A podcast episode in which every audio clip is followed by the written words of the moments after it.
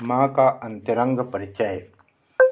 माँ के सरल स्नेहपूर्ण तथापि धीर गंभीर व्यवहार के कारण सभी लोग उनके समक्ष निसंकोच, परंतु सम्मानपूर्वक बातें करते थे।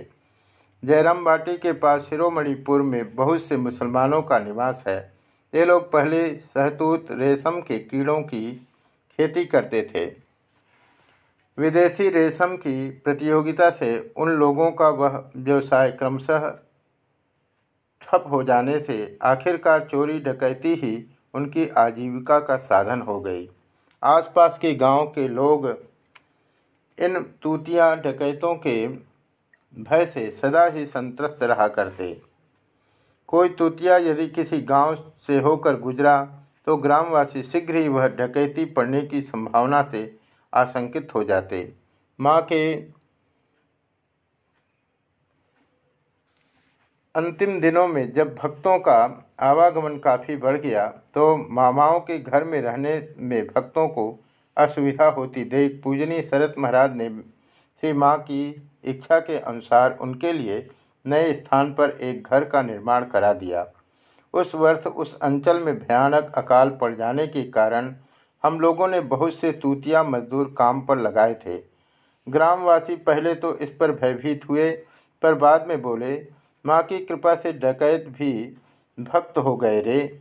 एक दिन माँ ने एक तूतिया मुसलमान को, जो उनके मकान की दीवार बना रहा था, घर के भीतर अपने कमरे के बरामदे में खाने को दिया था। उनकी भतीजे नलनी आँगन में खड़ी होकर उसे दूर से फेंक फेंक परोस रही थी। यह देख माँ कह उठी, इस प्रकार देने से मनुष्य को खाने में क्या सुख मिलता है? तेरे से न हो तो मैं ही देती हूँ। खाना हो जाने के बाद जूठा स्थान भी माँ ने स्वयं ही धो दिया। नलनी माँ को ऐसा करते देख, ओ बुआ, तेरी जात गई। आदि कहकर बड़ा विरोध व्यक्त करने लगी। माँ ने उसे डांटते हुए कहा, जैसे शरत स्वामी शारदानंद मेरा पुत्र है, वैसे ही यह अमजद भी मेरा पुत्र है। वे जगत की माँ जो हैं। इस तरह के व्यवहार से ही तो दुर्बल तथा अधम प्राणियों के दिल में विश्वास उत्पन्न होगा कि वह भी जगदम्बा की अपनी संतान है। वस्तुतः वे बुरों को भी अच्छी दृष्टि से देखकर सबको उन्नति के पथ पर ले जाती थी। माँ कहती, दोस्तों मनुष्य में लगे ही रहते हैं। किस प्रकार उसे अच्छा किया जाए, यह भला कितने लोग जानते हैं। एक दिन एक तूतिया मुसलमान कुछ केले लाकर बोला, माँ, मैं ठाकुर के लिए इन्हें लाया हूँ। क्या आप इन्हें स्वीकार करेंगे? माँ ने उन्हें लेने को हाथ बढ़ाते हुए कहा, खूब लूँगी बेटा। दो, ठाकुर के लिए लाए हो, ज़रूर लूँगी।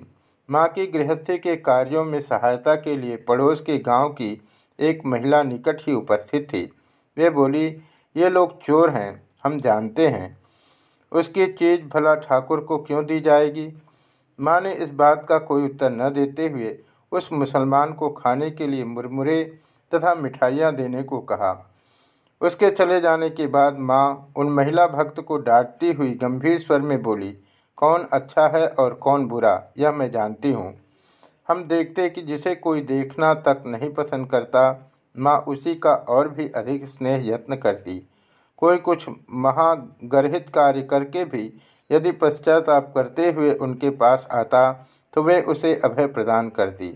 एक बार इसी प्रकार एक युवती के उनकी शरण लेने पर माँ ने उसे गोद में बैठाकर कहा था अच्छा जो किया सो किया, फिर कभी मत करना। और उसकी पाप राशि को स्वयं ग्रहण करके उसे मंत्र दीक्षा प्रदान किया, ताकि उसे सुबुद्धि आ जाए। एक बार एक युवक भक्त के किसी अनुचित आचरण के कारण ठाकुर के किसी विशिष्ट अंतरंग भक्त ने श्री माँ से अनुरोध किया था कि उसे उनके पास न आने दिया जाए। इस पर माँ ने कहा था, मेरा बच्चा यदि धूल कीचड़ में सन जाए तो मुझे ही तो उसे झाड़ पोछ कर गोद में उठाना होगा। इस मातृसुलभ स्नेह तथा क्षमा के द्वारा ही वे विपथगामी को भी सुपथ पर ले आती थी। माँ की सहनशीलता असीम थी। कितने ही लोग कितने ही प्रकार के पाप ताप के बोझ लेकर माँ के चरण स्पर्श करते। शरीर में भयानक जलन का अनुभव करते हुए भी माँ उसे चुपचाप सहन कर लेती। एक दिन शाम को दर्शनार्थियों के प्रणाम के पश्चात मैंने देखा कि माँ बरामदे में आकर घुटने तक अपने पाँव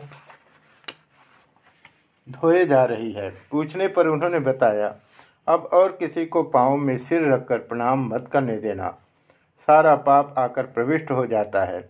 मेरे पाँव जल जाते हैं, पाँव धोने पड़ते हैं। इसीलिए तो इतनी बीमारियाँ होती है। दूर से ही प्रणाम करने को कहना। इतना कहते ही वे पुनः बोली, ये सब बातें शरद को मत कहना, नहीं तो वह प्रणाम करना ही बंद करा देगा। मनुष्य जैसे अपने पसंद के कार्य दो चार दिन बड़े प्रेम से कर लेता है, वैसे ही प्रीति के साथ मैंने माँ को जीवन भर दैनंदिन कार्य करते देखा था। जयराम बाटी में प्रतिदिन का भोजन पकाना, खिलाना आदि एक ही ढर्रे का कार्य है। तिस पर जब तक भक्तों का आवागमन, फिर उनकी अपनी गृहस्थी के एक एक जन एक एक प्रकार के थे। इसके बावजूद वे सारे कार्य बड़े आनंदपूर्वक किए जाती थी। दूसरा कोई हाथ बटाए तो अच्छा न बटाए तो भी कुछ ध्यान नहीं देती थी। ऐसा लगता मानो सारा उत्तरदायित्व उन्हीं का है और बाकी सभी लोग अतिथि अभ्यागत हैं। जयराम बाटी में मैं देखता कि सुबह दो घंटे शाक सब्ज़ी काटना, रसोई के लिए भंडार से आवश्यक चीज़ें निकाल देना, पूजा की सारी व्यवस्था करने के बाद स्वयं पूजा करना, फिर दीक्षा देना, प्रसाद तथा जलपान वितरण करना, लगभग एक सौ पान लगाना, भक्तों तथा घर के लोगों को भोजन कराना शाम को अपने हाथ से रोटी, पूरी, तरकारी आदि बनाना, दूध उबालना, लालटेन की सफ़ाई करना, सब कुछ मानव वे नित्य नवीन प्रेम के साथ किए जाती थी। बाद में भक्त, महिलाएँ तथा नलनी आदि उनके कार्य में सहायता करती थी। तथापि अधिकांश कार्य उन्हें स्वयं ही करने तथा देखने पड़ते थे। माँ कहती, इधर शरीर टूटता जा रहा है और कार्य भी क्रमशः बढ़ता जा रहा है। छोटे मोटे कार्य भी माँ की दृष्टि में आदर्श स्थान रखते थे। उद्बोधन में हम लोग स्नान के बाद अपने कपड़े सुखाने को फैला देते थे। शाम को वर्षा हो जाने पर वे भली भांति सूखते न थे। कोई कोई कपड़ा कभी कभी फिर भींग जाता। फिर किसी किसी का जल शायद अच्छी तरह निचोड़ा हुआ नहीं रहता था। देखता कि माँ उन वस्त्रों को फिर से निचोड़कर धुमंजले के दक्षिणी ओर के कमरे में एक लंबी रस्सी या खिड़की के छड़ों से बांधकर सुखा देती। एक दिन वर्षा के बाद उन्हें ऐसा करते देखकर मैंने कहा, माँ, इतने लोग तो हैं, तुम्हें भला यह सब करने की क्या ज़रूरत? पूरा बरामदा भींगा हुआ है और तुम्हारे पाँव में गठिया है। क्या और कोई नहीं है? माँ बोली, नहीं बेटा, थोड़ा सा ही तो है, बस जाती हूँ। स्वामी जी कहा करते थे छोटे मोटे कार्यों से ही मनुष्य को पहचाना जाता है। सामान्य से विषयों में भी माँ की अद्भुत दृष्टि रहती थी। जयराम बाटी में उनका नया मकान बनने के बाद गाँव की पंचायत ने उनके ऊपर चार रुपये का टैक्स लगाकर ज्ञानानंद से उसे वसूल किया। माँ तब कलकत्ते में थी। अगले वर्ष माँ के गाँव लौटने पर जब चौकीदार उन्हें पुनः वसूलने आया तो माँ ने कहा इतना अधिक टैक्स क्यों? कम कराने का प्रयास करो। हो सकता है मैं दे भी दूँ, परंतु मैं जब नहीं रहूँगी, तब जो सन्यासी ब्रह्मचारी रहेंगे, वे भला कहाँ से देंगे? संभव है कि उन्हें अपना खाना पहनना भी भिक्षा से चलाना पड़े।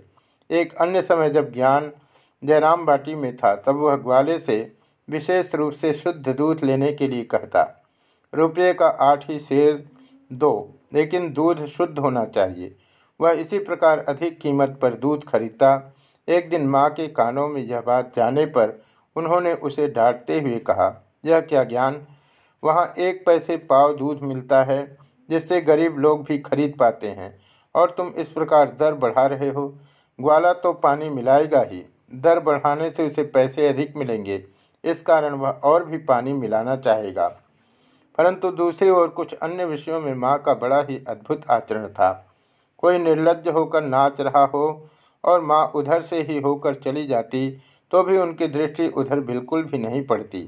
यदि संयोग वश पड़ भी जाती तो भी उनकी उस समय की उदासीन दृष्टि तथा मुख के भाव से स्पष्ट बोध होता कि उनका ध्यान उधर नहीं गया है, या फिर उन्हें कुछ आपत्तिजनक नहीं प्रतीत हुआ है। उनकी मानो एक बालिका की दृष्टि थी, जिसे भले बुरे का कुछ भी बोध न हो।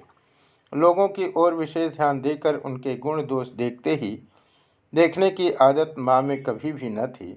वे एक बार नज़र उठाकर देख भर लेती। बस इतना ही। जिनकी दृष्टि में लोगों के अंदर बाहर का सब कुछ जान लेने की क्षमता थी, कुछ अनुचित हो जाने से भी हम उनके सामने निसंकोच खड़े हो जाते थे। हम जानते थे कि उनकी दृष्टि उधर नहीं जाएगी, या फिर जब तक हम स्वयं नहीं जाए, बताएँगे, वे नहीं जान पाएँगी, और बता देने पर भी क्षमा तो है ही। जो जितनी ही अधिक शक्ति को पचा सकता है वह उतना ही शक्तिमान होता है। निवेदिता ने ठीक ही लिखा है, भक्त महिलाएँ जब माँ के पास बैठकर बातें करती, तब उन लोगों को बिल्कुल भी बोध नहीं होता कि ठाकुर के साथ माँ का संबंध या उन पर माँ का दावा उन लोगों से अधिक था। लगता कि वे भी उन्हीं लोगों के समान ठाकुर की आश्रित तथा कृपा प्रार्थियों में से एक हैं। यद्यपि त्यागी और गृही दोनों को ही अबाध रूप से उनका स्नेह मिलता था तथापि त्यागी उन्हें थोड़े अधिक ही प्रेम प्रिय थे। वे कहती, बेटा, त्यागी न रहे तो फिर किन्हें लेकर रहूँगी? एक बार माँ बेलूर मठ में ठाकुर के उत्सव में गई। दोपहर में उनके आहार के पश्चात मैं जग में पानी लाकर ढाल रहा था और माँ खड़ी होकर हाथ धो रही थी। हाथ धोने के बाद माँ सामान्यतः पाँव भी धोया करती थी। इसी कारण मैं उनके पाँव पर जल ढाल रहा था। और घुटने में बात के कारण माँ को झुकने में कष्ट होगा, ऐसा सोचकर मैं स्वयं ही अपने हाथों से पाँव के ऊपर लगे पानी को थोड़ा सा पोछ रहा था।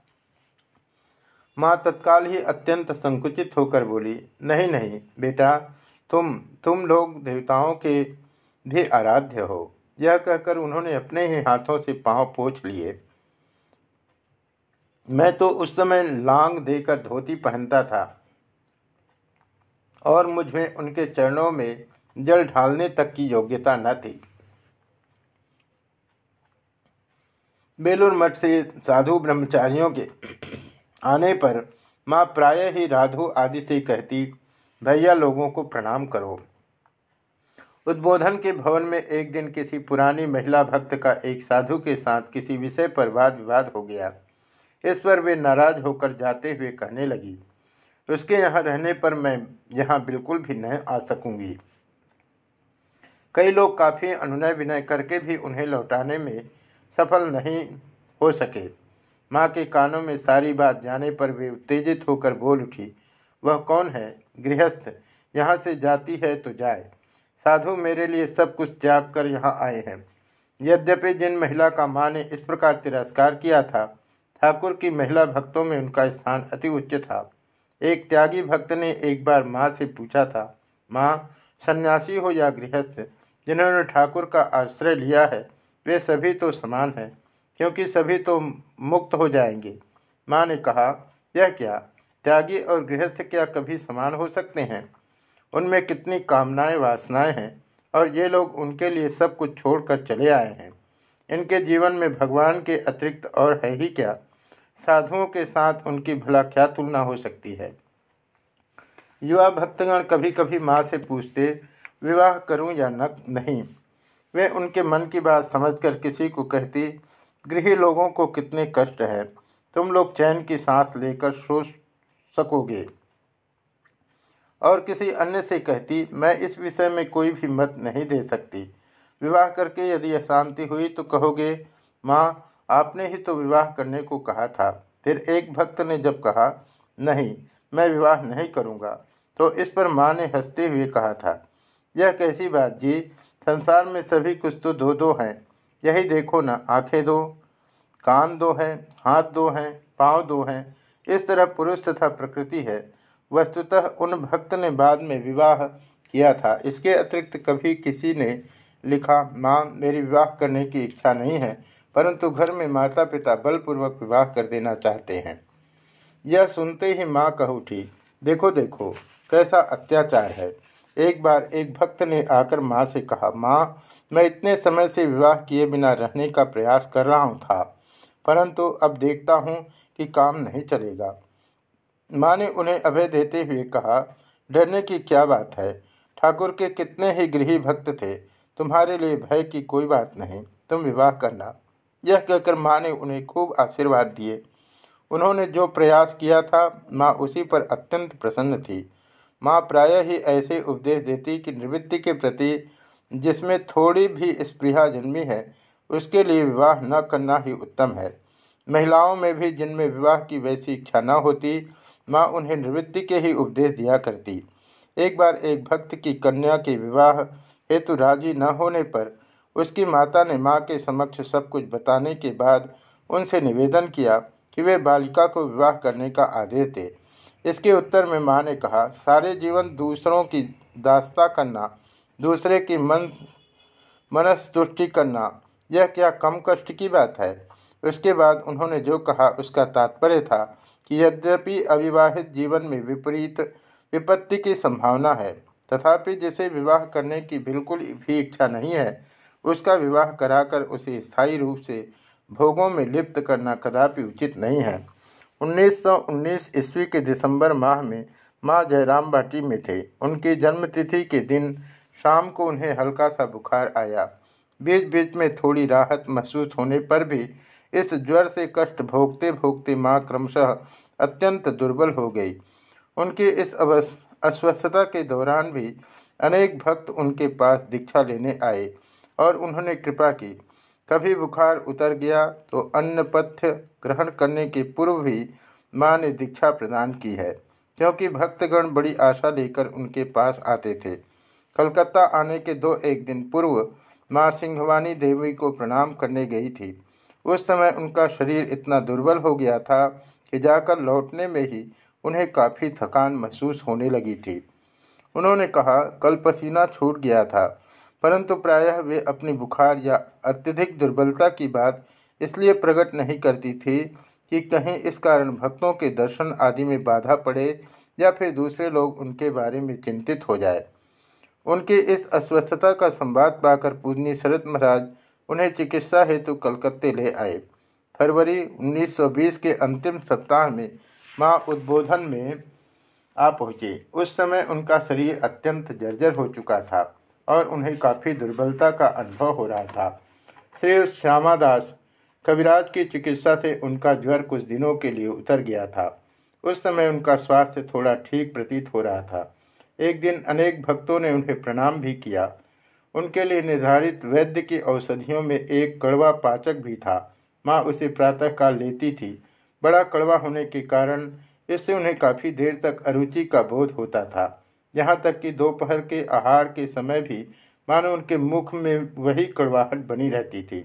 इस कारण वे भात भी नहीं खा पाती थी। दवा बदलने की बात पर वैद्यराज ने कहा कि इस बीमारी में कड़वी दवा के अतिरिक्त दूसरा कोई विकल्प नहीं है। तब वैद्य के स्थान पर अंग्रेज़ी चिकित्सा आरंभ हुई। डॉक्टर विपिन घोष को बुलाकर दिखाया गया। बुखार भी फिर प्रकट हो गया। विपिन बाबू ने लगभग डेढ़ महीने चिकित्सा की थी। तदुपरांत डॉक्टर प्राणधन बसु को दिखलाया गया। उसी काल में एक दिन डॉक्टर सुरेश भट्टाचार्य तथा डॉक्टर नील रतन सरकार को भी बुलाया गया। नील रतन बाबू ने उसका काला ज्वर के रूप में निदान किया। प्राणधन बाबू ने बड़े यत्नपूर्वक चिकित्सा की थी। दो तीन दिन आने के बाद वे बोले, मुझे भी आप लोगों लोग माँ का एक सेवक ही समझिएगा। माँ का उनके प्रति बड़ा स्नेह था। वे उनके लिए आम, लीची आदि भेज देने को कहती। रोग में सुधार न होने पर पुनः वैद्य की चिकित्सा आरंभ हुई और श्री श्याम श्यामादास के काफ़ी अस्वस्थ होने के कारण कविराज राजेंद्र नाथ सेन माँ को देखने आए। उनके साथ ही श्रीयुक्त कालीभूषण सेन तथा श्रीयुक्त राम कविराज को भी लाया जाता था। परंतु कुछ भी लाभकारी नहीं हुआ। रोग दिन पर दिन बढ़ता गया। प्रतिदिन उन्हें तीन चार बार बुखार आ जाता। पित्त प्रधान ज्वर होने के कारण इससे उनके शरीर में असह्य जलन होती। माँ कहती, पाना पुकुर के पानी में शरीर को डुबाए रहूँगी। हम लोग बर्फ़ पर हाथ रखने के बाद उसे माँ के शरीर पर फेर देते। बुखार में वृद्धि होने पर प्रायः उन्हें चेतना नहीं रह जाती थी। तब गर्मी का मौसम था। एक दिन बहुत दूर जाने पर कहीं बर्फ़ मिला। लौटकर देखा तो माँ को भयानक गात्रदाह था। बर्फ़ को कपड़े में ढककर उस पर माँ का हाथ रखते ही वे राहत पाकर चित्कार करते हुए कह उठी, ओ राज बिहारी तुम्हें यह कहाँ मिला?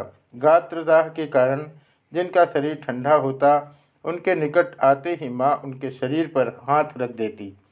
कष्ट भोगते भोगते वे मानो एक बच्चे के समान हो गई थी। एक दिन सुबह उन्होंने मुझे बुलवाया। मेरे आते ही वे बोली, मुझे गोद में लेकर बैठो। दीर्घकाल से लेटे लेटे रोग की पीड़ा मानो, अब उनके शरीर से सही नहीं जा रही थी। सरला निकट ही थी। मैंने उससे कहा, माँ, को थोड़ा सा गोद में लेकर बैठो। तुम लोग महिला की जात हो। उनके मौन रह जाने पर आखिरकार मैंने तकिए के को थोड़ा ऊँचा करके उसके सहारे माँ को बैठाने के बाद उनके शरीर तथा मुख पर हाथ फेरते हुए मैं उन्हें शांत करने लगा। ऐसी बीमारी के दौरान भी सुबह के समय जब मैं वैद्यराज के पास जाने के पूर्व रोग का विवरण लेने माँ के पास जाता तो वे यह बोलना कभी नहीं भूलती, खाते जाओ, लौटने में देरी होगी चिकित्सकों को देखकर चले जाने के बाद वे प्राय ही कहती, बूढ़े, दुर्गा प्रसाद सेन को और नाती कालीभूषण को पानी पिलाओ। मिठाई दो, आम दो, राम कविराज को भी दो, बूढ़े कविराज राजेंद्र नाथ सेन को भी दो, डॉक्टर कांजीलाल दुर्गापद श्यामापद आदि जो कोई भी आता, माँ उसका कुशल छेम पूछती। एक दिन आराम बाग से प्रभाकर बाबू तथा मणिंद्र बाबू आए थे। बड़े ही क्षीण स्वर में रुक रुक कर माँ उनसे पूछ रही थी, अच्छे हो बेटा, बचूँगी क्या? कुछ खा नहीं पाती। शरीर बड़ा ही दुर्बल हो गया है। वरदा माँ के भाई की मृत्यु हो गई है। इसके बाद वे गाँव की भी खबर लेने लगी। वर्षा हुई है क्या? मणिंद्र बाबू ने कहा, नहीं माँ। उन्होंने फिर पूछा, यहाँ प्रसाद पाओगे ना? मणिंद्र बाबू ने कहा, जी हाँ। उन्होंने रमड़ी नामक एक महिला के हाथों ताड़ के कच्चे फल भिजवाए थे। वह महिला मणिंद्र बाबू द्वारा भेजी गई चीज़ों के साथ कई बार जयराम बाटी भी गई थी। उसकी बात उठने पर माँ ने कहा, रमणी कब आई थी? मुझे पता ही नहीं चला। बुखार के कारण होश ही नहीं था। उससे कहना कि वह उसके लिए खेद न करे। वाराणसी से स्वामी शांतानंद आदि जब जो भी आते, वे सबसे पूछती, लाटू कैसा है? अपने अस्वस्थता के दौरान ही माँ ने सुना था कि पूजने लाटू महाराज बड़े बीमार हैं। वाराणसी से जब ये लोग आए, तब तक लाटू महाराज का देह त्याग हो चुका था। इस दुस्संवाद से उन्हें अवगत नहीं कराया गया। लगता है कि माँ अपने अंतर में ही यह बात समझ गई थी, इसीलिए बारंबार उनके बारे में पूछती रहती थी। नवासन की बहू तथा सरला दीदी ने माँ की खूब सेवा की थी। जब तक माँ में थोड़ी सी भी सामर्थ्य थी, तब तक वे किसी की भी सेवा ग्रहण करने में इतने संकोच का अनुभव करती थी कि शायद ही किसी को उनकी सेवा करने का मौका मिलता था। इस अंतिम बीमारी के दौरान एक दिन लगभग ग्यारह बजे का समय था।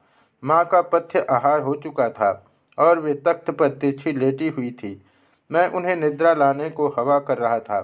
चार पाँच मिनट बाद ही वे बोली, रहने दो, तुम्हारे हाथ में पीड़ा हो रही है। मैंने कहा, नहीं माँ, यह हाथ पंखा है। मेरे हाथ में जरा भी पीड़ा नहीं हो रही है। पीड़ा हुई तो मैं स्वयं ही बंद कर दूँगा। थोड़ा सा आँखें मुंदे रहने के बाद उन्होंने फिर कहा, नहीं बेटा, तुम्हारे हाथ में पीड़ा होगी। रहने दो, मैं ऐसे ही सो जाती हूँ। थोड़ी देर चुप रहने के बाद वे पुनः बोल उठी, बेटा, तुम्हारे हाथ में पीड़ा होगी। यही सोचकर मुझे नींद नहीं आ रही है। तुम पंखा बंद करो तो मैं निश्चिंत होकर सोऊं। आखिरकार मुझे पंखा बंद ही कर देना पड़ा। माँ भी चुपचाप सोई रही। शायद दस मिनट भी पंखा झलना नहीं हुआ होगा। क्रमशः उनकी बीमारी खूब बढ़ने लगी। कमरे का तख्त हटाकर फर्श पर ही उनका बिस्तर लगा दिया गया। लगता है माँ समझ गई थी कि यह बीमारी अब दूर नहीं होगी। दोबारा अस्वस्थ होने के बाद उन्होंने कहा था, फिर तो वैसे ही भोगना पड़ेगा। ठाकुर के लीला स्मरण के बाद भी वे जीवों के कल्याण हेतु जिस राधु की माया का अवलंबन करके दीर्घकाल तक जीवित रही, उस राधु के साथ संपर्क भी उन्होंने तोड़ लिया था। इस विषय में उन्होंने कहा था, बंधन को पूरी तौर से काट दिया है। एक दिन बड़े अनुनय के साथ मैं बोला, माँ, तुम तो इच्छा करके ही रह सकती हो। इस पर उन्होंने कहा था, मरने की किसे इच्छा होती है? मानो उनकी अपनी इच्छा जैसा कुछ भी न हो। वे कहते, ठाकुर जब ले जाएँगे, तब जाऊँगी क्रमशः रक्ताल्पता के कारण उनके हाथ पाँव में सूजन दिखाई देने लगी। उठने की शक्ति न रहने के कारण उन्हें तब बिस्तर पर ही शौच आदि कराया जाता। श्रीमती सुधीरा तथा निवेदिता विद्यालय की अन्य बालिकाएँ बारी बारी से रहकर उनकी परिचर्या कर रही थी। अच्छे ब्राह्मण के द्वारा यथाविधि ग्रह शांति आदि भी कराया गया, परंतु कुछ भी फलदायी नहीं हुआ। वैद्य राजेंद्र नाथ सेन ने दो माह पूर्व ही कह दिया था। आप भक्तों में से जो भी उनका दर्शन करना चाहे, उन्हें समाचार दिया जा सकता है, क्योंकि इस बार ठीक होने की आशा नहीं है।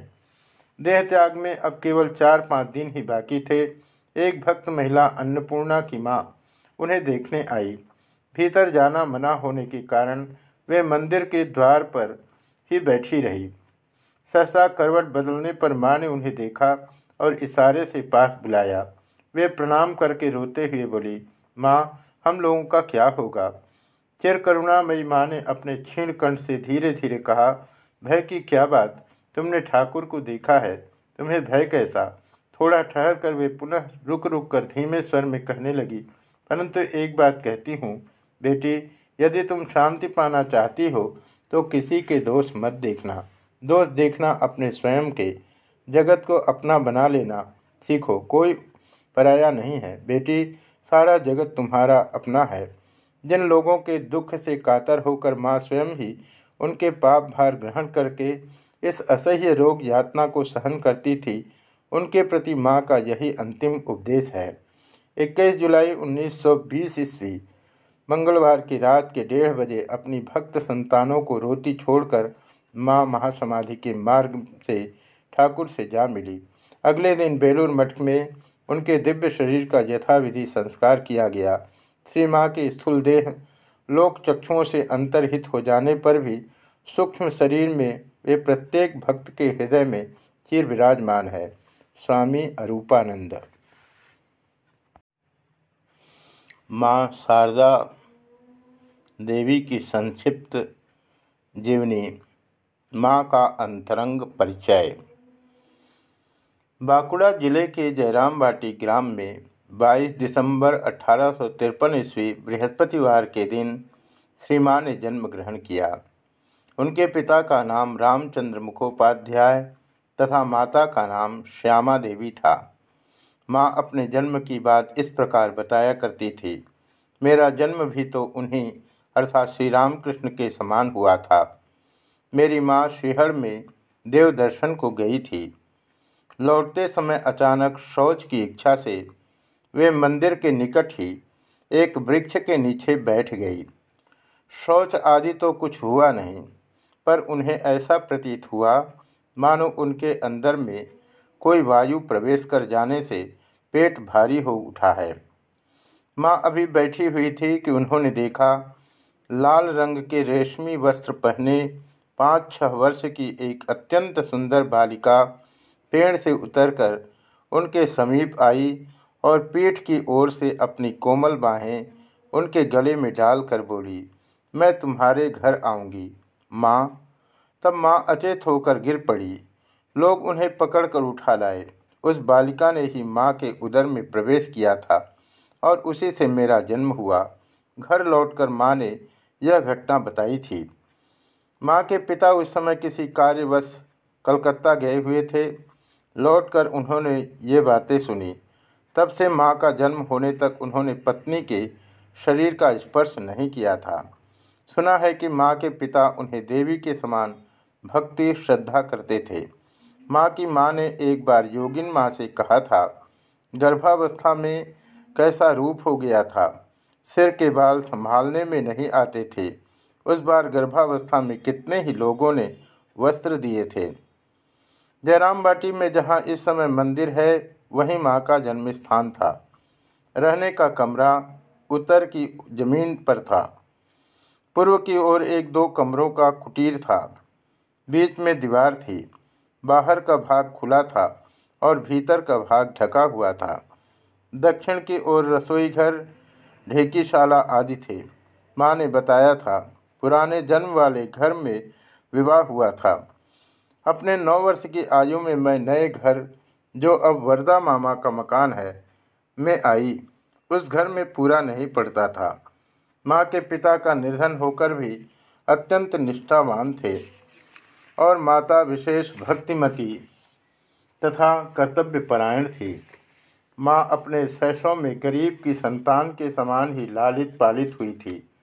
भोजन आदि पकाने में वे अपनी माँ की सहायता करती। हम लोगों को उन्होंने बताया था, बचपन से मैं गले भर पानी में उतरकर गायों के लिए चारा काट लाती थी। खेत में मजदूरों के लिए मुरमुरे लेकर जाती थी। एक बार कीड़ों ने सारे धान काट दिए थे। उस बार मैंने खेतों में जाकर धान बीने थे। बचपन में छोटे भाइयों की देखभाल करना ही माँ का प्रमुख कार्य था। उन्होंने बताया था, भाइयों को लेकर गंगा नहाने जाती आमोदर नदी ही मानो हमारी गंगा थी। गंगा स्नान करने के बाद वहीं बैठकर मुरमुरे खाने के बाद उन्हें सांस लिए मैं घर लौटती। मुझे सदा से ही गंगा से थोड़ा लगाव रहा है।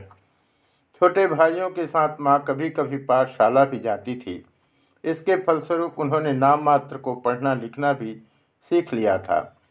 वैसे बाद में उन्होंने अच्छी तरह पढ़ने का अभ्यास किया था और बंगला रामायण आदि वे पढ़ा करती थी, परंतु पत्र आदि लिखते उन्हें कभी देखा नहीं गया।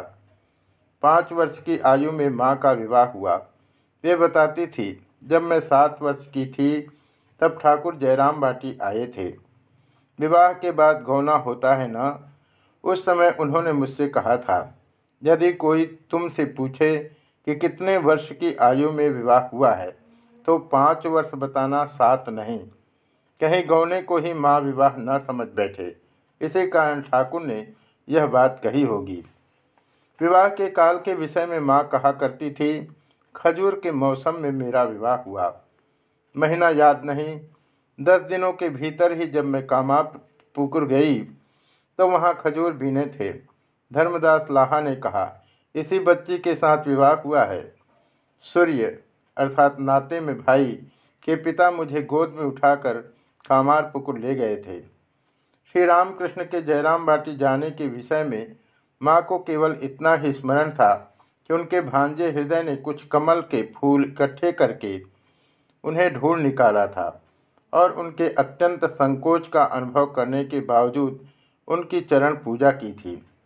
माँ की सात वर्ष की आयु में ही ठाकुर दूसरी बार भी जयराम बाटी गए। उस समय किसी के न बताने पर भी माँ ने उनके पाँव धोकर उन्हें व्यंजन, व्यजन किया था। इसे देखकर वहाँ सभी लोग हंस पड़े थे। माँ के बचपन के खेल की संगनी राज मुखर्जी की बहन अघोरमणि ने बताया था। माँ बड़ी सीधी साधी थी। उनमें सरलता मानो सजीव हो उठी थी। खेल में कभी किसी के साथ उनका झगड़ा नहीं हुआ। माँ प्रायः घर की मालिक या मालकिन की भूमिका ग्रहण करती। मूर्तियाँ बनाकर खेलती, परंतु काली तथा लक्ष्मी की मूर्ति बनाकर फूल बिल्वपत्र से पूजा करना उन्हें विशेष प्रिय था। बाकी बालिकाओं के बीच बीच बीच में झगड़ा होने पर भी माँ आकर उसे मिटाकर उनके बीच मेल करा देती। अघोरमणि ने और भी बताया था। एक बार जगद्धात्री पूजा के समय हल्दी पुकुर के राम हृदय घोषाल उपस्थित थे। माँ को जगद्धात्री के सामने ध्यान करते देखकर वे अवाक हो गए तथा बड़ी देर तक खड़े खड़े उन्हें देखते रहे। परंतु जगत धात्री कौन सी है और माँ कौन सी, इसका कुछ भी निश्चय नहीं कर पाए। तब वे भय के कारण वहाँ से चले गए। अठारह ईस्वी में माँ जब 11 वर्ष की थी तो उस अंचल में भयानक अकाल पड़ा। माँ के पिता का थोड़ा धान बचा रखा हुआ था। वे एक निर्धन ब्राह्मण थे। परंतु अपने आश्रित गण क्या खाएँगे? इस ओर ध्यान न देकर उन्होंने एक अन्न सत्र खोल दिया। बड़ी बड़ी हंडियों में उड़द के दाल की खीटी बनवाकर वे उसे बड़ी बड़ी नादों में ढाल कर रखवा देते। गरम गरम खिचड़ी खाने में लोगों को कष्ट होते देखकर माँ पंखा लेकर दोनों हाथों से हवा कर देती थी। उन क्षुधार्थ लोगों की दुर्दशा का वर्णन करते हुए माँ ने कहा था, आहा भूख से व्याकुल सभी खाने के लिए बैठे रहते। एक दिन एक बागदी या डोम की लड़की आई। तेल के अभाव में उसके सिर के बाल जटाजूट जैसे हो गए थे। आँखें उन्मत्त के समान थी। वह दौड़ते हुए आई और नाद में गायों के लिए जो चावल की कनी भींग रही थी, उसी को खाना आरंभ कर दिया। लोग पुकार रहे थे, भीतर आकर खिचड़ी खा ले, परंतु उसे इतना धैर्य कहाँ? थोड़ी कनी खाने के बाद तब कहीं बात उनके कानों में पहुँची। ऐसा भयानक अकाल था। उस वर्ष कष्ट पाने के बाद ही लोगों ने कोठार में धान रखना आरंभ किया। तेरह वर्ष की आयु में माँ एक माह के लिए कामवल पुकुर गई थी। ठाकुर उस समय दक्षिणेश्वर में थे। पाँच छह महीने बाद उन्होंने पुनः कामार पुकुर जाकर वहाँ लगभग डेढ़ माह बिताए थे। तब भी ठाकुर दक्षिणेश्वर में ही थे।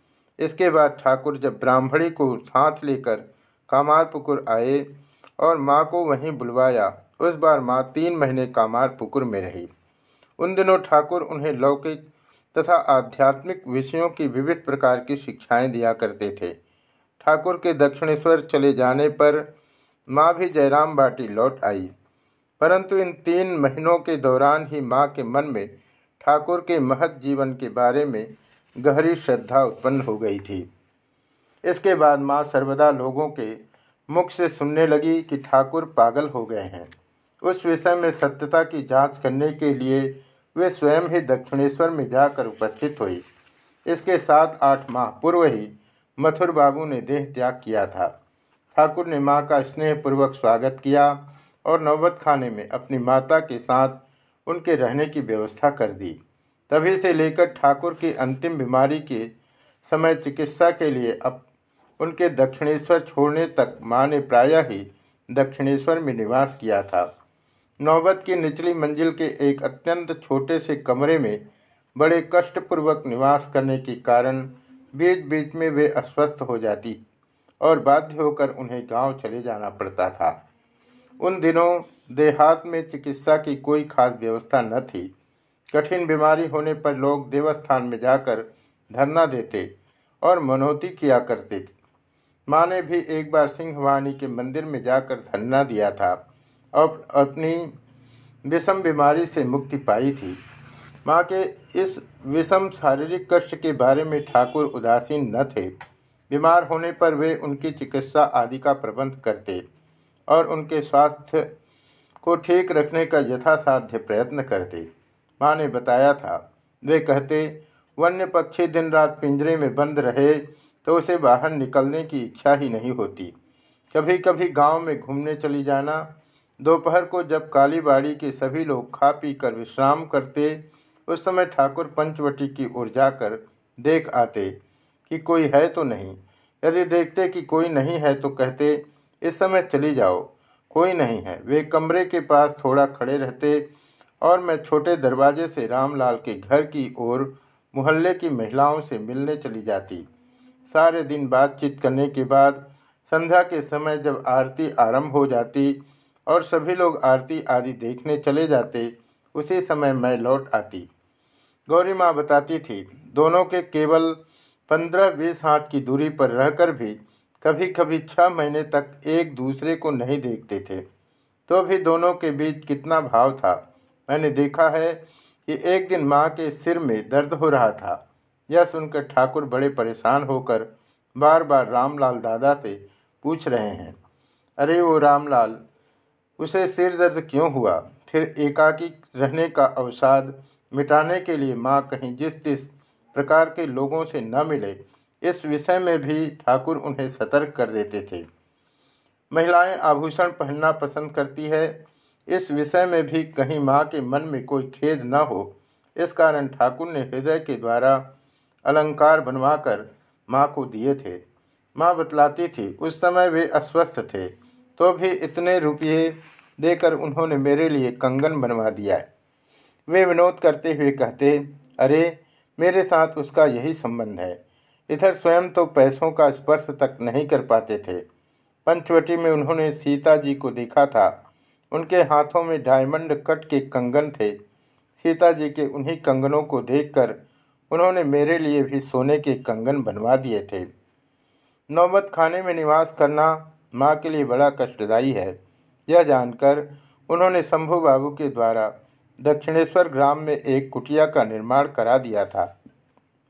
इस समय जहाँ रामलाल दादा का घर है, उसके पास की ज़मीन पर माँ की कुटिया थी।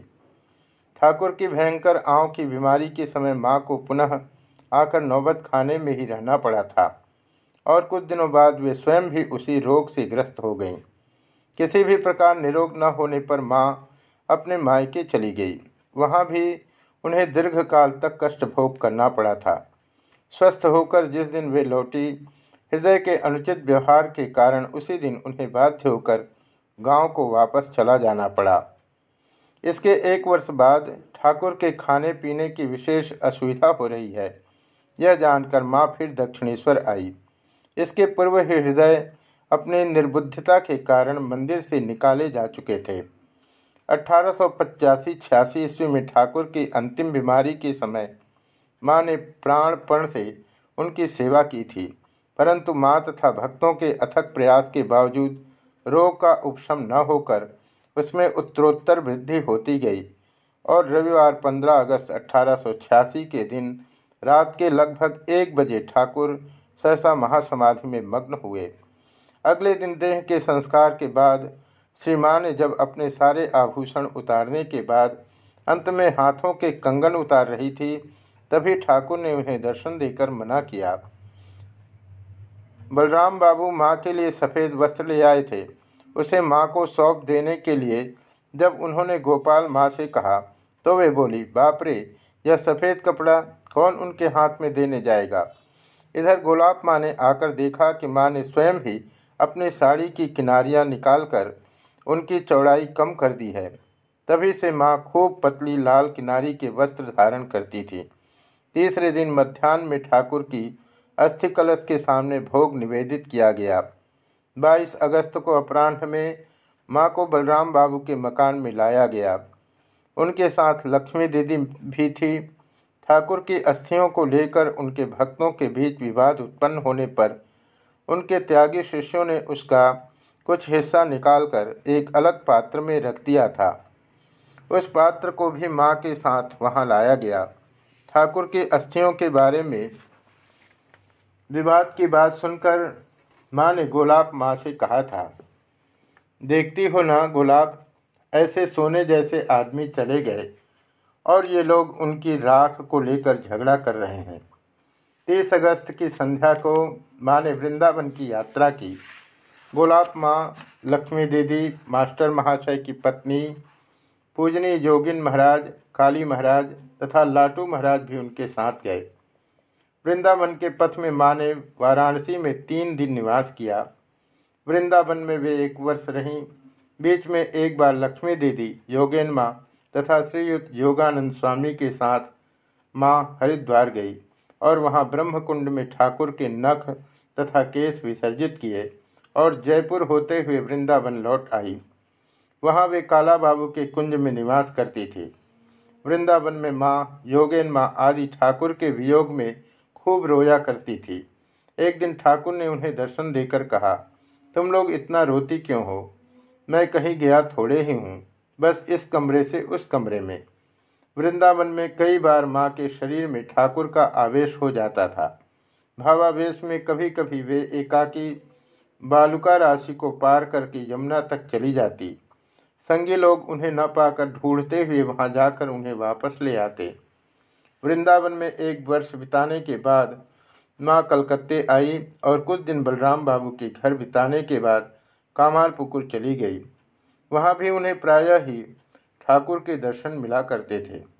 ठाकुर ने उन्हें कहा था, तुम कामारपुकुर में रहना, शाक लगाना, शाक भात खाना और हरिनाम लेना।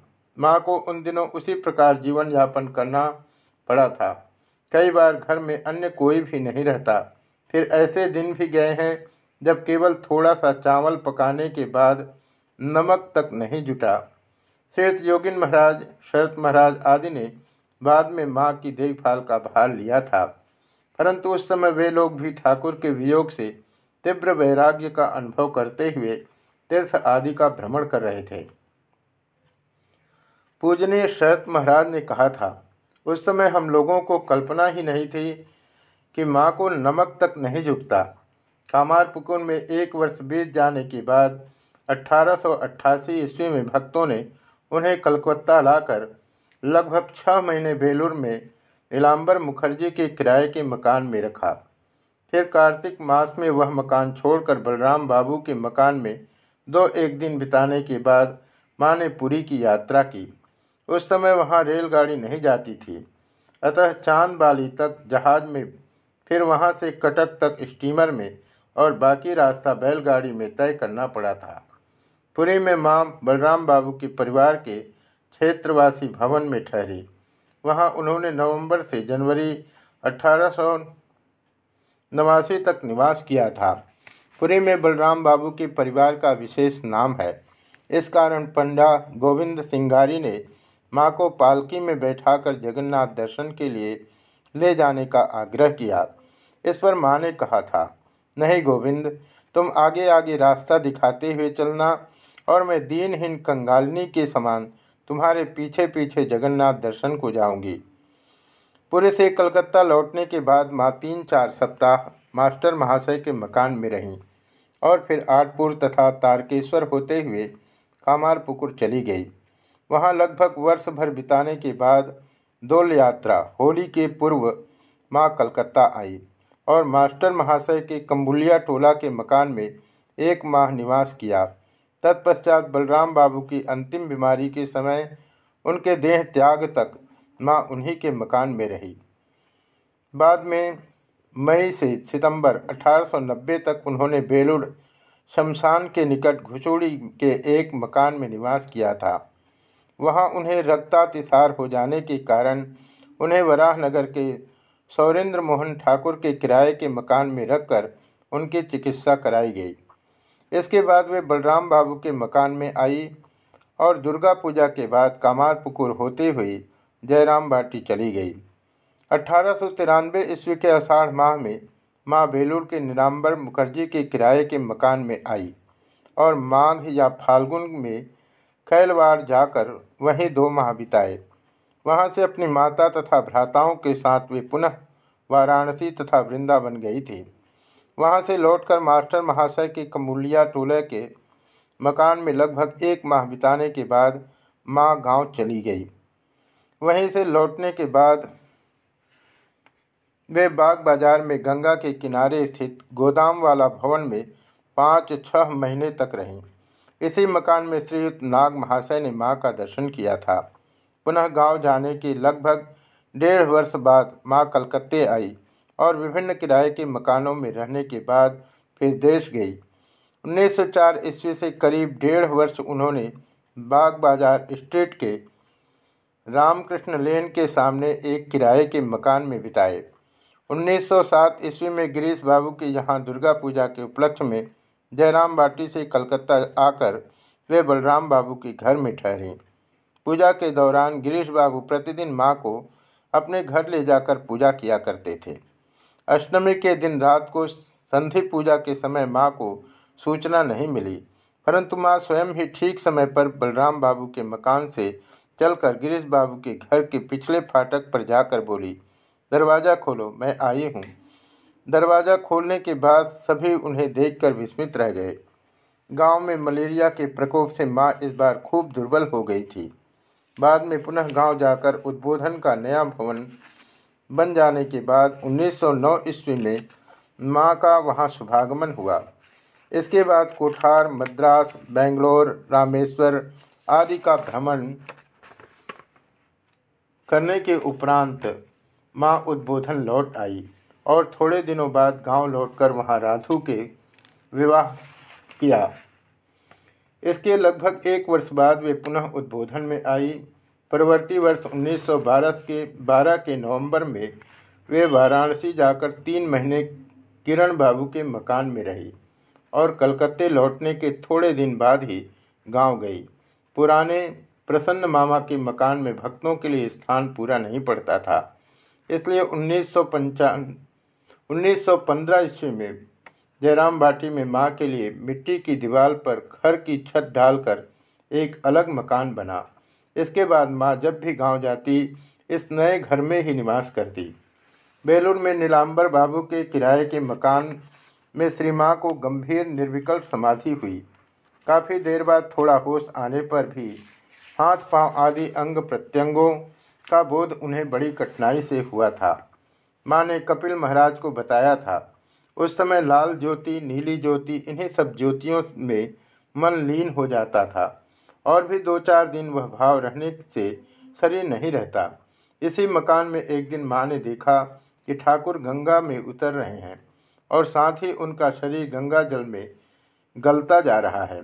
स्वामी जी उसी जल को दोनों हाथों में उठाकर जय राम कृष्ण, जय राम कृष्ण कहते हुए चारों ओर असंख्य लोगों के सिर पर छिड़क रहे हैं। और वे लोग उस जल के स्पर्श से तत्काल मुक्त होते जा रहे हैं। लोग इतने थे कि कहीं भी खाली स्थान नहीं दिख पड़ता था।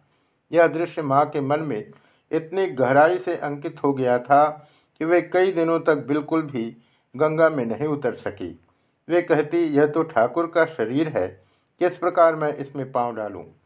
प्रतिमा विसर्जन के बाद देवी देवताओं का शरीर जल में मिला, मिल गया है। यही सोचकर हिंदू लोग उस शांत जल को सबके सिर पर छिड़क देते हैं। माँ का दैनंदिन जीवन बड़ा ही अद्भुत था। वे रात के लगभग तीन बजे उठ जाती और सर्वप्रथम ठाकुर का चित्र देखती। उठते समय वे ठाकुर का नाम लेती रहती। इसके बाद प्रातः कृत्य समाप्त करके वे ठाकुर को उठाती और तदुपरांत जप करने बैठ जाती। दक्षिणेश्वर रहते समय रात के अंतिम प्रहर में उठकर शौच स्नानादि से निपटकर किसी की दृष्टि में आए बिना ही वे जो कमरे में प्रविष्ट हो जाती थी, उनका वही अभ्यास आजीवन बना रहा। तबीयत बहुत खराब हो तो भी वे यथा समय उठकर हाथ मुख धोने के बाद, बल्कि पुनः थोड़ा सो लेती थी। तथापि ठीक समय पर उठना निश्चित था। माँ बताती थी, मैं जहाँ कहीं भी रहूँ, रात के तीन बजते ही कान के पास मानो बाँसुरी की ध्वनि सुन पाती थी। जब जो भी करना हो उस समय उनमें आलस्य का नाम तक नहीं रहता था। सुबह की पूजा के लिए पुष्प बिल्वपत्र आदि सजाना, फल काटना आदि सारे कार्य माँ स्वयं ही करके लगभग आठ बजे पूजा में बैठ जाती। बाद में महिला भक्तों द्वारा इन कार्यों में उनकी सहायता करने पर भी माँ प्रतिदिन यथासाध्य स्वयं ही इसे पूरा करती थी। परंतु अंतिम कई बार जब वे उद्बोधन में थी तो साधुओं में से कोई कोई पूजा कर देता था। माँ जब स्वयं पूजा करती तो एक घंटे के भीतर ही वे पूजा समाप्त करके पत्तल सजाने के बाद सबको प्रसाद बांट देती। कभी कभी स्तव पाठ आदि के कारण किसी किसी की पूजा में विलम्ब होने पर माँ नाराज़ होती। एक दिन उन्होंने कहा था, पहले पूजा तथा भोग समाप्त करके जितना हो सके स्तव पाठ करे ना। यह क्या, लोगों ने पानी तक नहीं पिया है? और विलम्ब होता जा रहा है। सारे कार्य यथाशीघ्र समय से करना ही माँ को पसंद था। मध्यान्ह भोजन समाप्त होने में दो बज जाते थे। उसके बाद माँ थोड़ा सा विश्राम करने को लेटती थी, परंतु उस समय भी प्रायः भक्त महिलाएँ आ जाती। उनमें से कईयों को चार या साढ़े चार बजे के भीतर घर लौटना रहता था। उस समय माँ लेटी ही लेटी उन लोगों के साथ दो चार बातें करती। लगभग साढ़े तीन बजे उठकर शौच आदि तथा कपड़े धोने के बाद आकर वे ठाकुर को अपराह्न का भोग देती। धीरे धीरे अन्य भक्त महिलाएँ आज उठती। माँ जबकि माला लिए बैठ जाती। जबकि साथ ही वे बीच बीच में उन लोगों के साथ बातें करती या उन लोगों के प्रश्नों के उत्तर देती। शाम को जो पुरुष भक्त आते, उन्हें सामान्यतः साढ़े पाँच बजे बुला लिया जाता। माँ सिर तक का अपना अंग चादर से ढक लेती और पाँवों को फर्श पर झूल, झुलाकर अपने तख्त पर बैठी रहती। गर्मी का मौसम हुआ तो हम में से कोई या कभी कोई परिचित भक्त उन्हें हवा करता। एक एक कर सभी प्रणाम कर जाते। भक्त महिलाएँ उस समय दूसरे कमरे में रहती। उस समय भक्तों की कैसी है? आदि प्रश्नों के उत्तर में माँ सामान्यतः सिर हिलाकर या फिर धीमे स्वर में दो एक शब्द बोलकर दे देती। हम उसे थोड़े उच्च स्वर में दोहरा देते। किसी को विशेष कुछ पूछना होने पर वे सबके अंत में प्रणाम करते। तब वे परिचित हुए तो माँ स्वयं ही धीमे स्वर में बातें करती और अपरिचित या अधिक आयु के भक्त होने पर माँ धीमे स्वर में ही जो कुछ कहती, उसे हम थोड़ा स्पष्ट करके बोल देते। संध्या के बाद माँ जब समाप्त करके भोग के पूर्व तक फर्श पर विश्राम करती और उसी समय कोई उनके पाँवों में गठिया का तेल या खुजली के लिए मरीचादि तेल का मालिश कर देती। सामान्यतः नवासन की बहू या कभी कभी एक अन्य स्त्री भक्त यह कर देती। रात के दस बजे ठाकुर का भोग समाप्त होता और भोजन आदि करके सोते ग्यारह या साढ़े ग्यारह बज जाते। माँ के भोजन के विषय में भी बहुत सी बातें ध्यान देने योग्य थी। वे अधिक मीठे आम की अपेक्षा खटमिठे आम ही अधिक पसंद करती थी। बम्बई से बेरन, बरेन बाबू ने आलफांसो आम भेजे थे। माँ ने उन्हें पसंद किया था। स्थानीय प्यारा फुली तथा छोटे लंगड़ा आम भी उन्हें अच्छे लगते थे। परंतु कोई भक्तिपूर्वक खट्टे आम भी दे तो वे उसे बड़े रुचि के साथ ग्रहण करती थी। उद्बोधन में एक भक्त एक दिन कुछ आम खरीद कर लाए। भोग का अग्रभाग खाना नहीं चाहिए। इस कारण वे दुकानदार की बातों पर विश्वास करके चखे बिना ही आम ले आए थे। मध्यान्ह भोग के बाद जब सबको उस आम का प्रसाद दिया गया तो खट्टे होने के कारण कोई भी उसे खा नहीं सका और सभी भक्त को बुद्धू बताने लगे। परंतु माँ ने एक आम खाकर कहा, नहीं अच्छा खट्टा खट्टा आम है। सामान्यतः माँ जानती नहीं थी कि किसने कौन सी वस्तु दी है, परंतु देखने में आता कि किसी किसी मिठाई आदि के खराब होने पर भी वे उसमें से दो एक खा लेती। शाक में चने तथा मूली का शाक उन्हें पसंद था। एक बार गाँव में मलेरिया से कष्ट भोगने के बाद वे खूब अरुचि लेकर लौटी थी। उन दिनों उन्हें चने का शाक ही दिया जाता। जाड़े के दिनों में सुबह की पूजा के समय बीच बीच में ठाकुर को मुरमुरे भुने हुए चने और उड़िया के दुकान की बैगन की पकौड़ियाँ, फुलौड़ियाँ, मिर्च, मसालेदार बड़े, आलू चाप आदि का भोग दिया जाता था। तेल में भुनी हुई ये चीज़ें माँ पसंद करती थी। मूंग के लड्डू तथा भुजिया भी उन्हें प्रिय था। राताबी संदेश तथा शकरकंद के पीठे आदि भी उन्हें अच्छे लगते थे। बाद के दिनों में वे आमरूल का शाक पसंद करती थी। उनके शरीर में आँव की प्रवृत्ति होने के कारण वैद्य दुर्गा प्रसाद सेन ने उनके लिए यह व्यवस्था दी थी। इसीलिए मठ से किसी के उद्बोधन आने पर पूजनी बाबूराम महाराज उनके हाथ में माँ के लिए यह साक भेज देते थे। सवेरे माँ थोड़ा सा मिश्री का शरबत लेती थी। उनके जलपान के लिए जो प्रसाद रखा जाता था, आने वाले भक्तों को देते देते कई बार वह समाप्त हो जाता था। और जिस दिन वे अपने ही हाथों प्रसाद का भाग करती, उस दिन उनके लिए मिश्री का शरबत भी नहीं बचता, या फिर नाम मात्र को ही बचता। दाहिने घुटने के वाद के कारण माँ दही इत्यादि नाम मात्र को ही लेती। उड़द की पतली दाल और करछुल में पोस्ते की छौक उन्हें बहुत प्रिय थी। पेट की बीमारी तथा वाद के कारण आखिरी के दिनों में वे थोड़ा सा अफीम लेती थी। इसलिए मध्यान्ह तथा रात के समय उनके लिए आधे शेर दूध की व्यवस्था थी। मध्यान्ह के दूध का लगभग आधा वे ग्रहण करती और बाकी दूध भात में मिलाकर भक्तों के लिए प्रसाद रख देती। क्योंकि शरत महाराज तथा अन्य भक्तगण प्रतिदिन अन्न प्रसाद मांगते थे। दो एक दाना प्राय सभी ग्रहण करते, जो भक्तगण अपराह्न में आते, उनके लिए भी यही प्रसाद रख दिया जाता था। वे अपने खाने के लिए जो भात मिलाती, उसमें थोड़ा थोड़ा दाल, सुक्तो, झोल आदि भी मिलाती और जरा सा नींबू का रस निचोड़ देती। वह प्रसाद हमें बड़ा प्रिय लगता था। किसी किसी दिन वे उसमें बड़ी चचड़ी आदि भी मिलाकर बड़ा स्वादिष्ट खाद्य बना देती। पूजनी शरत महाराज उसे खाकर प्रशंसा करते। शाम को पान तथा जल के अतिरिक्त अन्य कुछ ग्रहण करते मैंने उन्हें नहीं देखा। रात को उन्हें पूरी तरकारी तथा दूध दिया जाता। पूरियाँ दो तीन से अधिक नहीं लेती और दूध लगभग डेढ़ पाव लेती। दांतों पर वे दिन प्रायः चार बार गुल लग, लगाती थी। नारियल के पत्ते तथा दोक्ता की पत्तियों को जलाकर इसे बनाया जाता था। माँ का देह त्याग हो जाने के कुछ दिन बाद निरद महाराज ने माँ को स्वप्न में देखा। माँ उनसे कह रही थी, बहू, आदि मुझे सब कुछ देती हैं, परंतु गुल नहीं देती। तुम गुल बनाकर वहाँ उद्बोधन में शरद के पास भेज देना। तदनुसार उनके गुल बनाकर भेजने के बाद सबने पाया कि सचमुच ही माँ की सेवा में नित्य उपयोग में आने वाली यह चीज़ विस्मृत हो गई थी। माँ जब जयराम बाटी के पुराने मकान में रहती थी तो प्रातःकाल लगभग सात से नौ बजे तक बरामदे में बैठकर सब्ज़ी काटा करती थी। उसी समय हम लोग जाकर उनके साथ तरह तरह की बातें करते और शाक सब्जियों के पत्ते चुनते रहते।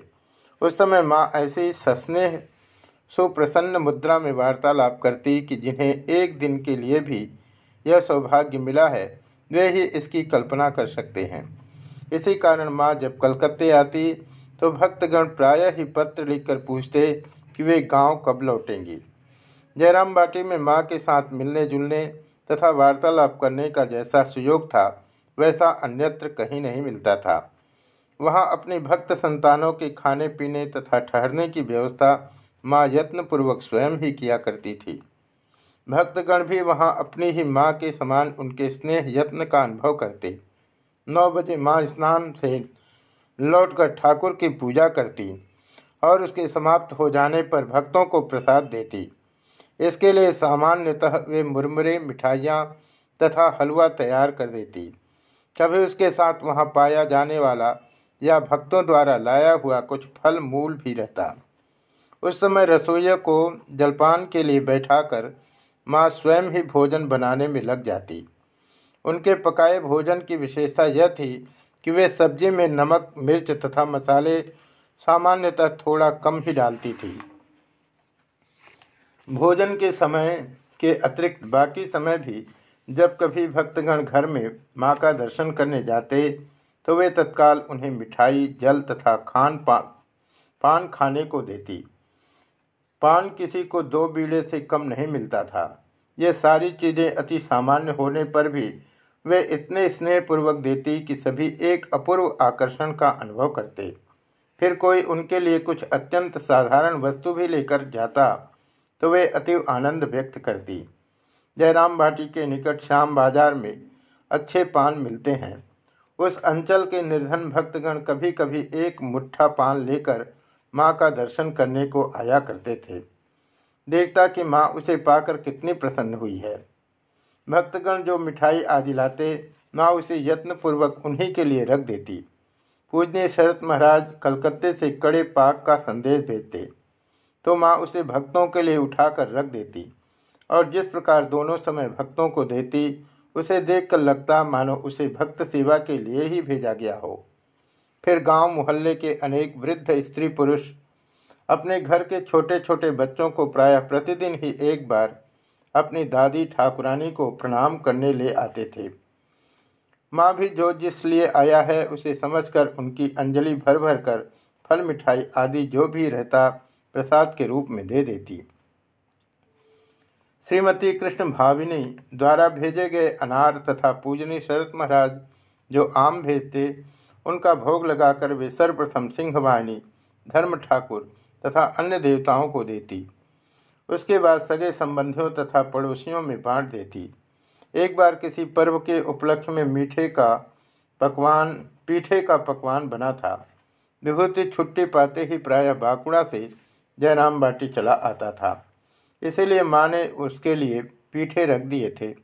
दो दिन बीत गए, लेकिन विभूति नहीं आया। तथापि माँ हर रोज फिर से उन पीठों को तलकर रख देती। सोचती, कल हो सकता है आ जाए। यदि आए तो उसे लगेगा, कि हाँ उसने, उसे यह खाने को नहीं मिला। इसी प्रकार चार दिन रखे जाने के बाद विभूति ने जाकर वे पीठे खाए थे। माँ का अपार स्नेह यत्न किस, जिसे मिला है, वही जानता है। ज्ञान जब जयराम बाटी में रहता था तो एक बार उसे बहुत खुजली हो गई थी। वह अपने हाथों से खा नहीं पाता था। उस समय माँ स्वयं ही भात मिलाकर उसे खिला देती। और उसके जूठे पत्तल तक फेंक आती। जयराम बाटी में माँ के गृह निर्माण के समय एक दिन सुबह मैं किसी कार्यवश निकट के ग्राम में गया था। आवश्यक कार्य में व्यस्त रहने के कारण मैं दोपहर के भोजन के समय पहुँच नहीं सका। उन दिनों जाड़े का मौसम चल रहा था। सूर्यास्त के घंटे भर पूर्व लौटकर मैंने सुना कि माँ ने तब तक भोजन नहीं किया है और मेरे लिए प्रतीक्षा कर रही हैं। विस्मित होकर मैंने माँ के पास जाकर कहा, माँ, तुम्हारा स्वास्थ्य ठीक नहीं है और तुम इस प्रकार संध्या तक उपवासी हो माँ बोली, बेटा, तुम्हारा भोजन नहीं हुआ तो मैं भला कैसे खा लेती? मैं शीघ्रतापूर्वक खाने बैठा।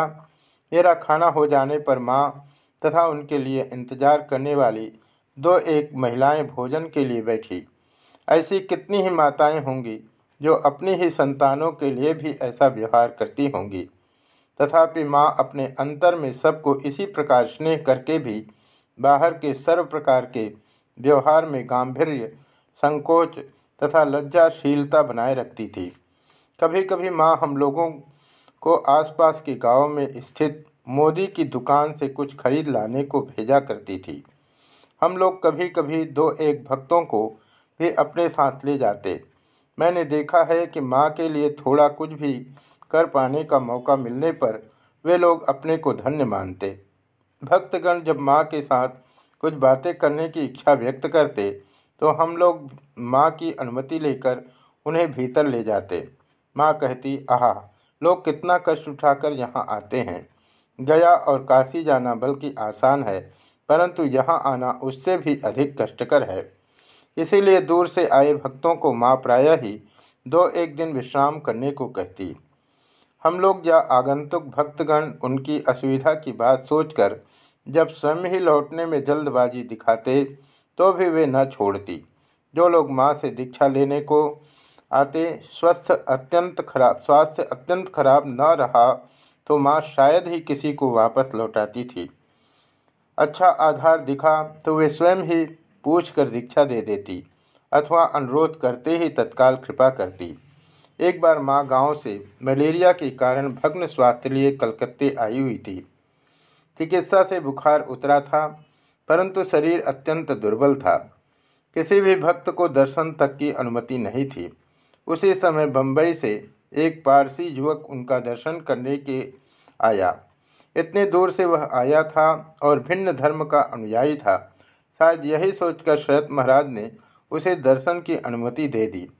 युवक के भ्राता जब कार्य के निमित्त अफ्रीका में निवास कर रहे थे, तभी वे प्रबुद्ध भारत मासिक पढ़कर मुग्ध हुए और उन्होंने स्वामी जी की पुस्तकें मंगाकर पढ़ी। उनके बम्बई लौटने पर इस युवक ने वे सारी पुस्तकें पढ़ ली और क्रमशः इस विषय में आग्रह बढ़ने के कारण कलकत्ते आया था।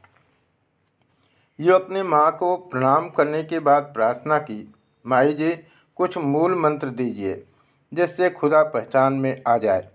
इस पर माँ मुझसे पूछने लगी, दे दूँ क्या? दे ही देती हूँ। मैंने कहा, यह क्या? किसी को दर्शन तक की अनुमति नहीं है? अभी अभी तो बीमारी से उठी हो। शरत महाराज सुनकर क्या कहेंगे? अभी नहीं, बाद में होगा, माँ ने कहा। अच्छा तुम शरद को पूछाओ मेरे शीघ्रतापूर्ण जाकर शरत महाराज को सब कुछ बताने पर वे बोले मैं और क्या कहूँगा? माँ को यदि एक पारसी शिष्य बनाने की इच्छा हुई है तो बनाए। कहने से क्या होगा? लौटकर मैंने देखा कि इसी बीच माँ दीक्षा देने के लिए स्वयं भी दो आसन बिछाने के बाद गंगा जल लेकर तैयार हैं। दीक्षा हो जाने के बाद उन्होंने मुझसे कहा, लड़का अच्छा है। जो कहा, सब ठीक समझ गया। मैं समझ गया कि माँ यह बात क्यों कहा करती हैं। इन सबको ठाकुर ही भेज रहे हैं। इन अलग भाषा बोलने वालों की दीक्षा के समय जो कुछ कहना होता, माँ उसे बंगला में ही कह देती, परंतु वे लोग समझ जाते थे। जब वे दक्षिण भारत गई थी तो माँ बताती हैं कि वहाँ भी लोग आकर कहते, मंत्रम उपदेशम। बस, और कोई बात तो मैं समझ नहीं पाती थी। वहाँ भी उन्होंने इसी प्रकार अनेक लोगों को दीक्षा दी थी। दीक्षा देते समय उनके अंतस्थल से जो मंत्र उदित होता उसी को दीक्षार्थी का वास्तविक मंत्र समझकर माँ उसे दे देती। कहती, किसी को मंत्र देते समय अपने आप मन से उठता है। यह दे दो, यह दे दो। फिर किसी अन्य को मंत्र देते समय मन में आता है कि मैं कुछ भी नहीं जानती। मन में कुछ भी नहीं आता। बैठे बैठे काफ़ी देर सोचने के बाद तब देख पाती हूँ। इसका कारण माँ बताती थी, जो अच्छा आधार है, उसके लिए मन से तत्काल उठता है। अनेकों बार माँ ने कम आयु के बच्चों को भी दीक्षा दी है। मुझे स्मरण है, एक बार उद्बोधन में एक बारह वर्ष का लड़का शाम के भक्तों के साथ आया और प्रणाम करने के बाद रोने लगा। कारण पूछने पर उसने बताया, माँ की कृपा चाहिए। मैंने कहा, कृपा कैसी रहे अभी चल, बाद में होगी। तो भी वह रोता ही रहा। तब समझ में आया कि वह मंत्र चाहता है। मैंने सोचा कि किसी के पास सुनी हुई बात कह रहा है। इतना छोटा बच्चा भला मंत्र क्या समझेगा? अगले दिन देखा तो वही लड़का बाहर के बरामदे में अकेला बैठा हुआ है। वहाँ बच्चे बूढ़े बहुत से लोग आकर बैठा करते थे। इसीलिए किसी ने उसकी खोज खबर नहीं ली। मैंने बाज़ार से लौटते समय देखा कि वह लड़का हँसते हुए चला जा रहा है। मैंने पूछा, क्या बात है? उसने आनंदपूर्वक उत्तर दिया, मेरी दीक्षा हो गई। बाद में सुना कि माँ ने राधु से कहा था, देख तो नीचे बरामदे में एक लड़का बैठा है। उसे यहाँ बुला ला। और इस प्रकार उसे बुलवाकर मंत्र दिया है। उस समय वह बाज़ार से माँ के लिए फल मिठाई खरीदने जा रहा था। माँ से भेंट होते ही मैंने पूछा, माँ, इतने छोटे से बच्चे को तुमने दीक्षा दी। वह भला क्या समझेगा? माँ ने उत्तर दिया, जो भी हो बेटा, वह बच्चा ही तो है। कल तो वह कैसे पाँव से जकड़ कर रोया था। कौन भगवान के लिए रोता है? जरा बताओ तो। ऐसी बुद्धि कितने लोगों को होती है? वहाँ विनम्रता की प्रतिमूर्ति थी। इतने लोग उनके चरणों की धूल पाकर स्वयं को कितार समझते थे। तथापि वे स्वयं को ठाकुर की एक कृपा प्राप्त चरणाश्रिता ही मानती थी। दीक्षा प्रदान करने के बाद वे ठाकुर को दिखाते हुए कहती, वे ही गुरु हैं। यद्यपि कभी कभी वे खूब अंतरंग भाव से बातें करती, तब वे कौन है? यह सब अनजाने में उनके मुख से निकल पड़ता, परंतु उस भाव को वे बिल्कुल भी आश्रय नहीं देती थी। माँ की अंतिम बीमारी के समय एक वयस्क महिला भक्त ने, जब उन्हें तुम जगदम्बा हो, तुम ही सब हो आदि कहकर स्तुति आरंभ की तो माँ रुक्ष स्वर में कह उठी, जाओ जाओ, जगदम्बा उन्होंने दया करके चरणों में आश्रय दिया था, इसीलिए चलाती गई हूँ। तुम जगदम्बा हो, तुम अमुक हो, निकलो यहाँ से। यद्यपि वे अपने विषय में किसी भी भक्त के आंतरिक विश्वास को विचलित नहीं करती थी, परंतु इस प्रकार का प्रशंसावाद भी उन्हें सहन नहीं होता था। उनकी अपनी इच्छा अथवा न्यायोचित विवेचना के विरुद्ध कोई कुछ कहे तो प्रारंभ में वे उसे मान लेती थी। बाद में धीरे धीरे उन्हें जो कहना होता या जो न्यायोचित समझती, उसे बताने के बाद प्रश्नकर्ता से पूछती अच्छा यदि ऐसा हो तो कैसा रहेगा? इस प्रकार क्रमशः वे उसे स्वमत में ले आती। कभी वे उसके मुख पर, तुम्हारी वह बात ठीक नहीं है, कहकर उत्तर नहीं देती थी। एक दिन पूर्ण बाबू की पत्नी ने दीक्षा का प्रसंग उठाकर माँ से कहा, माँ, आप तो शीघ्र ही गाँव जा रही हैं। और हम लोग भी शिमला पहाड़ चले जाएँगे। न जाने फिर कब भेंट होगी। मंत्र लेने की इच्छा है, परंतु मेरे यहाँ आज तक का अशौच है। गुलाब माँ तथा जोगेन माँ निकट ही थी। वे बोली अशौच में भी क्या कहीं दीक्षा होती है? इस समय भला कैसे ले सकोगी? माँ ने भी उनकी बातों से सहमति व्यक्त करते हुए कहा हाँ यह तो है तो फिर कैसे होगा? उस समय बरेन बाबू की बुआ भी वहाँ उपस्थित थी। एक दिन उन्होंने माँ को अकेली पाकर पूछा, माँ, क्या आप जातक का अशोच मानती हैं? माँ बोली, काया तथा प्राण में कोई संबंध नहीं। फिर जातक का अशोच काली पूजा के दिन उसे गंगा स्नान कराकर ले आना। बाद में पूर्ण बाबू स्वयं ही निर्दिष्ट दिवस पर उन्हें माँ के पास ले आए थे। माँ के गृह प्रवेश के समय ललित बाबू जयराम भाटी गए थे। उसी समय वे वहाँ पर एक निशुल्क विद्यालय तथा दातव्य चिकित्सालय स्थापित करने की इच्छा से इच्छा व्यक्त करते हुए एक दिन माँ को खूब समझा कर कह रहे थे, माँ, आपके नाम पर भक्तों के बीच आवेदन निकालने पर इन निर्धन लोगों का बड़ा उपकार होगा। लोक कल्याण के लिए उनके बारंबार अनुरोध पर माँ संकोच के कारण कुछ कह नहीं पा रही थी।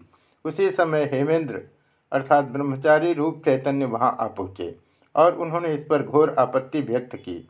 तब जाकर माँ ने चैन की सांस ली। ललित बाबू के चले जाने के बाद मेरे घर के भीतर आने पर माँ ने मुझसे हेमेंद्र के विषय में कहा। उसने जोगिन के समान मेरी रक्षा की थी। छी छी, रुपये मांगना। यद्यपि उनका व्यवहार सर्वदा शिष्टाचार पूर्ण रहा करता था और वे वही पसंद भी करती थी। तथापि कलकत्ते में वे सर्वदा निसंकोच बातें करने में कुंठा का अनुभव करती थी। एक बार उन्होंने मुझसे कहा था, यहाँ पर मुझे सर्वदा हिसाब करके बोलना पड़ता है, चलना पड़ता है। कौन सी बात से न जाने कौन असंतुष्ट हो जाए। इससे अच्छा तो मैं गाँव में ही हूँ। वहाँ मैं जो भी मुख में आता है, दो चार बातें कह देती हूँ। वे भी मुझे जो जी में आया, दो बातें कह जाते हैं। वे लोग भी कुछ बुरा नहीं मानते, मैं भी कुछ बुरा नहीं मानती। बस, और यहाँ के लोग, बात में थोड़ा भी इधर उधर हुआ नहीं कि खिन्न हो जाते हैं।